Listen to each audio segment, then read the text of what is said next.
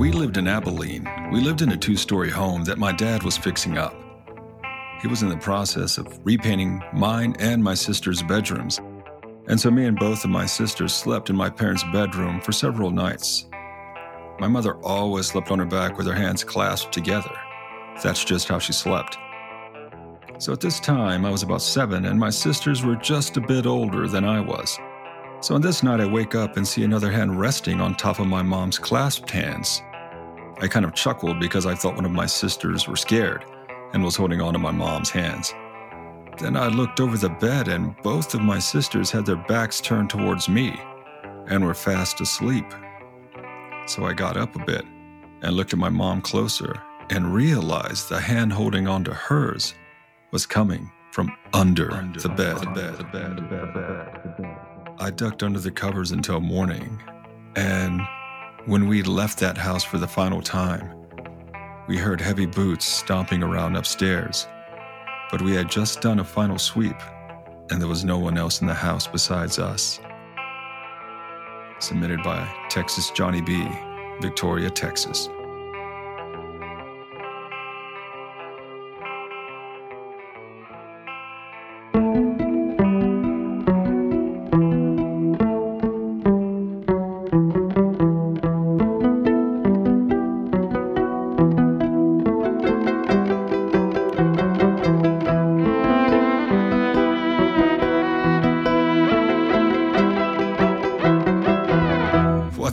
All you rowdy listeners in the hinterlands? It's Rock, and I'm rolling solo as Max is busy with early morning runs, work, and other shenanigans.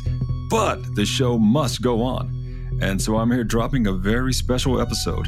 In fact, it's part one of what we're hoping are several episodes our listener stories. That's right, y'all. We asked, and you guys delivered. And we thank y'all from the bottom of our cold little hearts. We always say we couldn't have done this without you.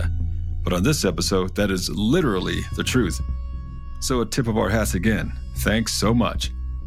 And before I get into the stories, I'd like to ask y'all to head over to whatever podcatcher you listen to us on, and please take that time out to write and review our show, gang. It makes so much difference, y'all. It helps tremendously in getting our podcast out there. So, a million thanks in advance. All right, let's get this party started, shall we? So, technically, we've already started with that killer tell out of Abilene, Texas. Texas Johnny B. Wow, how horrifying must that have been, especially at seven years old, to see an arm coming out from under the bed holding onto your mom's hands. Oh, hell nah. Time to peace out, baby. Now, I know you were like seven, but I might have had to move camp over to grandma's house, maybe my tia's house, somebody cool, anything and you didn't wake up anybody or tell anybody? Champ. Thanks for the submission, amigo, and we look forward to hearing more from you. All right, gang, on to the next.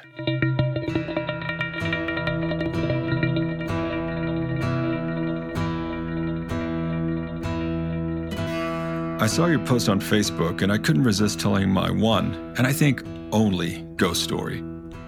Okay, so I went to visit my friend and stay the night in Park Slope, Brooklyn. This was the late 80s, possibly 90 or 91. She was living in a brownstone with some other people, but we were the only ones there that night.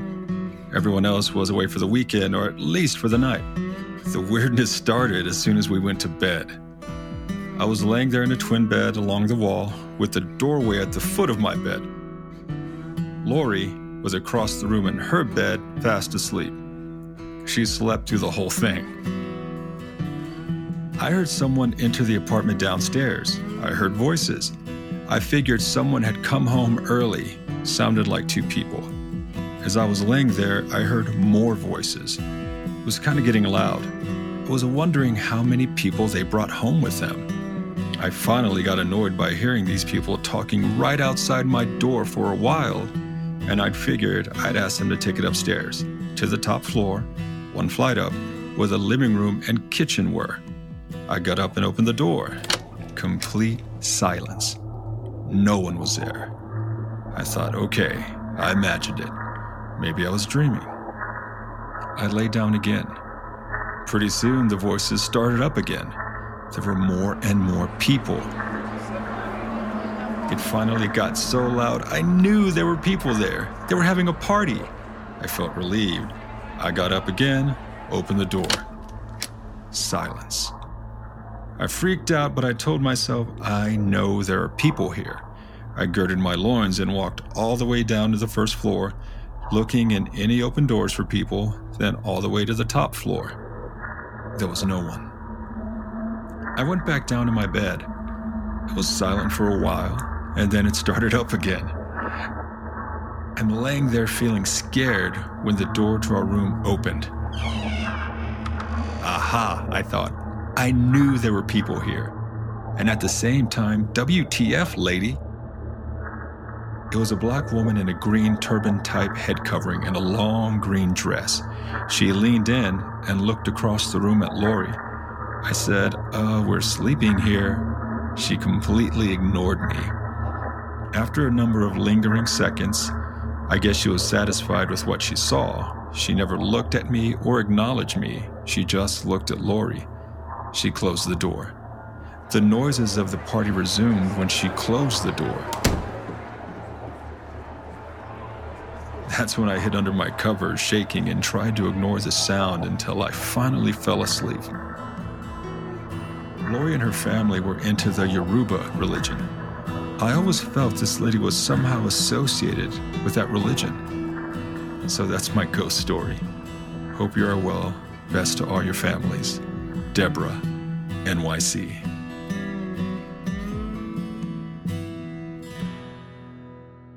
Awesome story. I mean, yo, who doesn't love a ghost party? Got the party kicking in NYC at all hours. Only thing is, no mortals allowed.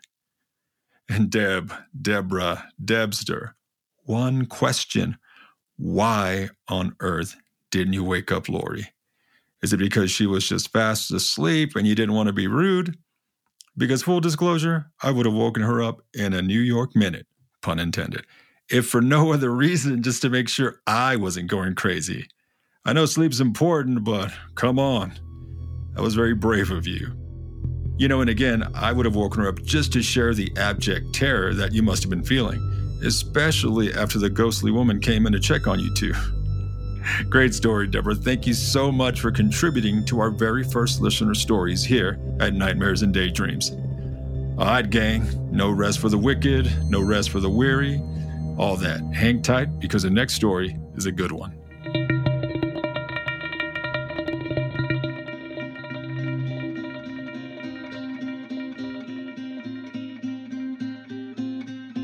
So, this happened in the early 2000s, 2001, 2002. I was in my early 20s and I had just moved to Newport Beach, California. And when we initially moved there, we, my boyfriend and I, were right off the ocean. And it was a two bedroom, two bath apartment that we shared with another couple. And it was amazing. That said, not long after that, my boyfriend and I decided that we wanted more privacy. So we got our own place. The place we moved into was equally amazing. There was a waiting list to rent it, but we got in really quick. It was about 15 minutes from the beach, had shopping and dining all around us. I loved it. All that said, I do recall feeling a bit unsettled when we were first shown the apartment. I mean, it was nice. It was very nice. I just felt cold. And the other thing was all the mirrors. It had an odd amount of mirrors throughout the apartment. In the hallways, the closets, just mirrors in places they're normally not. I guess it was to make the apartment feel larger, which I guess it did, but it also added to my feelings of being unsettled. All that said, we moved in, and I immediately didn't enjoy being in our new place by myself.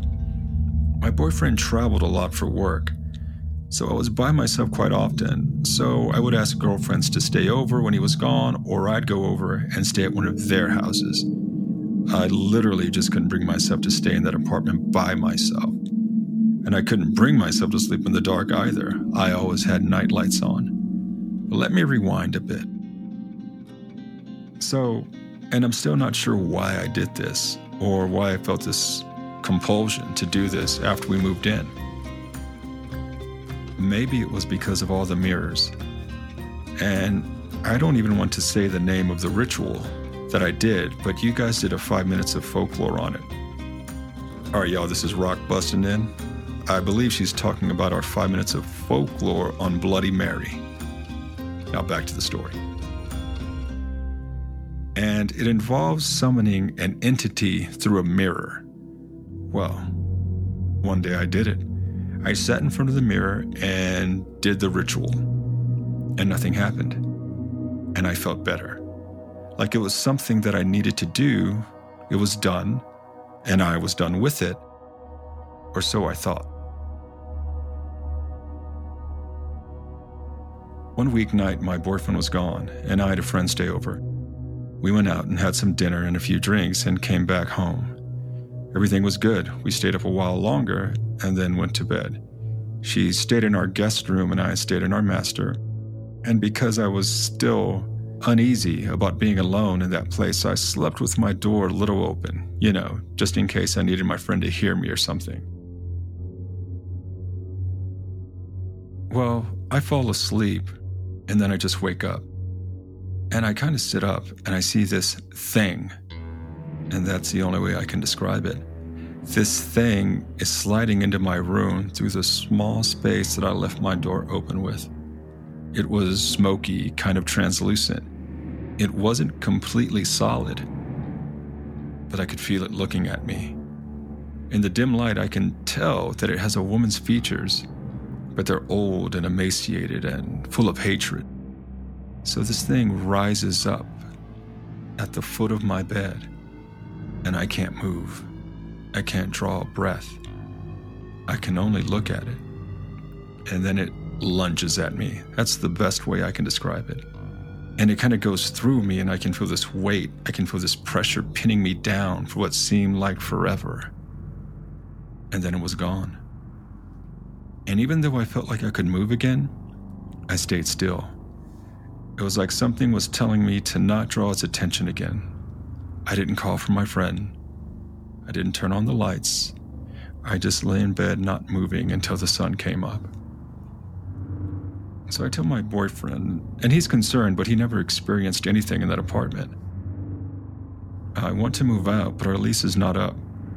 So my sister comes over and I confide in her, tell her what happened, and she says we should do a cleansing ceremony and let this thing know that I'm no threat.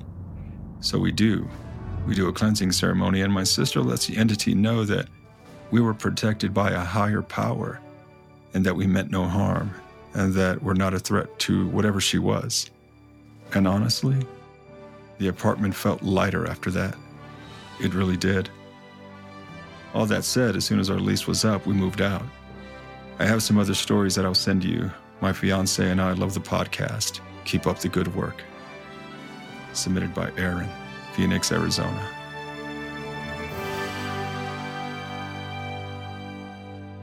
Wow.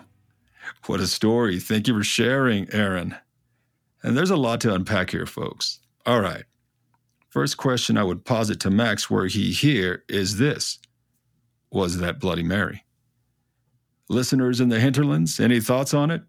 If so, drop us a line at our website or head on over to our Facebook page and jump into some group discussions. Personally, I don't think it was. The MO of Bloody Mary is to scratch and bloody up whomever summons her. So that kind of rolls out. And honestly, the paralysis that Aaron felt kind of points toward old hag syndrome. I mean, not all of her experience lines up, but it's an interesting theory. And that said, Aaron's sixth sense kicked in as soon as she stepped foot into her new place. So there was something there. And we've all heard stories about mirrors, y'all. Portals into other worlds. Stories like that abound. Narnia, anybody? Well, technically, that's a wardrobe, but y'all feel me, right? So, Aaron, thank you so much for the tale of terror and keep us updated with any other happenings. And forward we march, y'all. Let's get into our final tale of the night.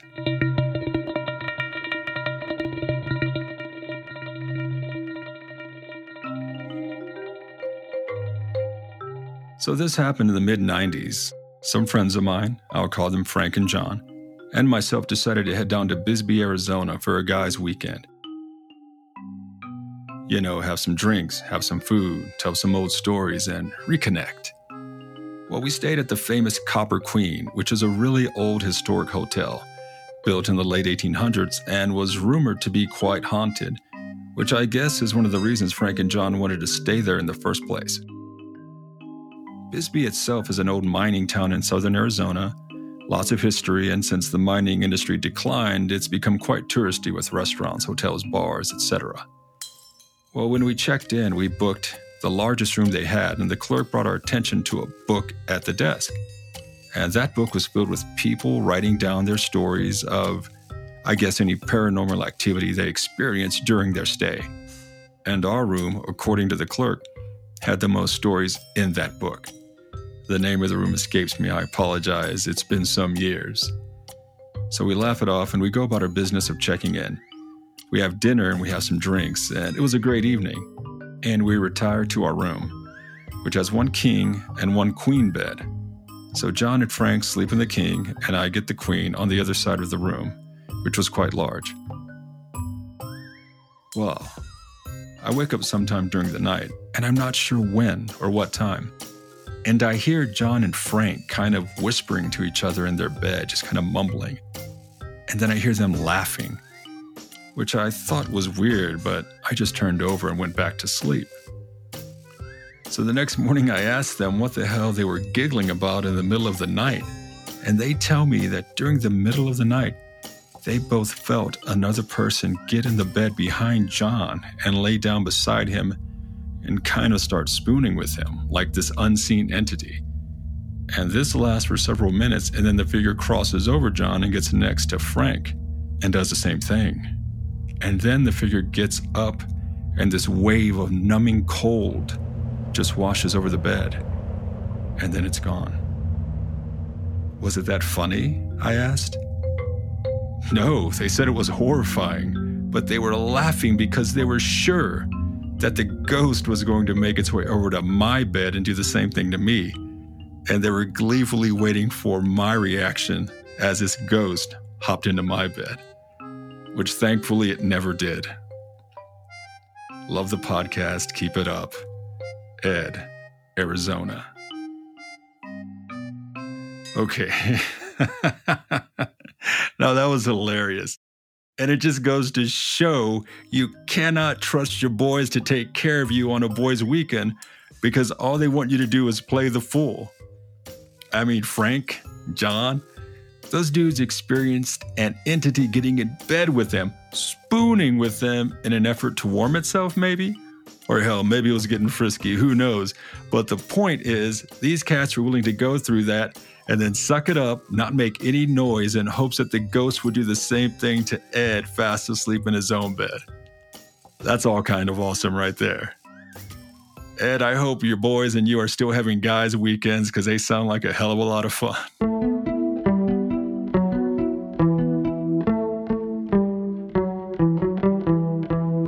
Look at that, our second Arizona story. Way to go, AZ.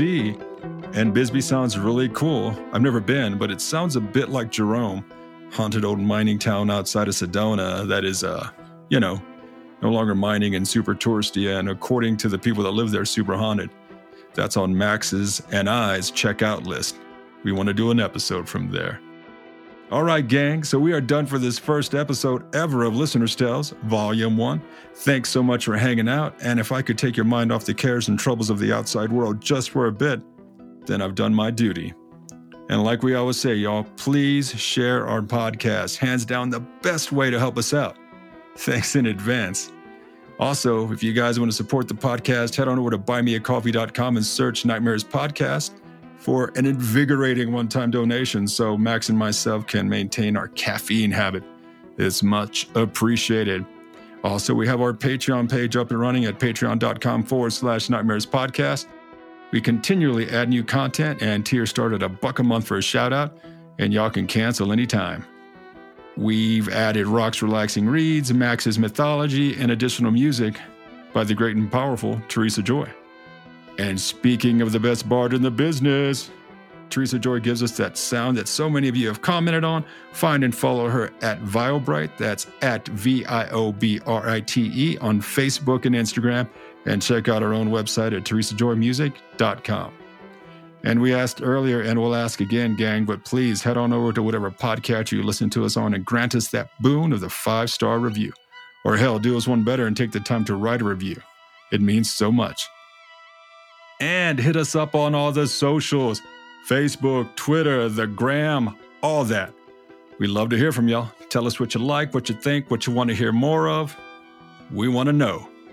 And finally, head on over to our own damn website at nightmarespodcast.net and holler at your boys. You know we'd love to hear from you. Maybe pick up a bit of that merch you've been eyeing. So, ladies and gentlemen, as always, be good to each other and sweet, sweet dreams. dreams.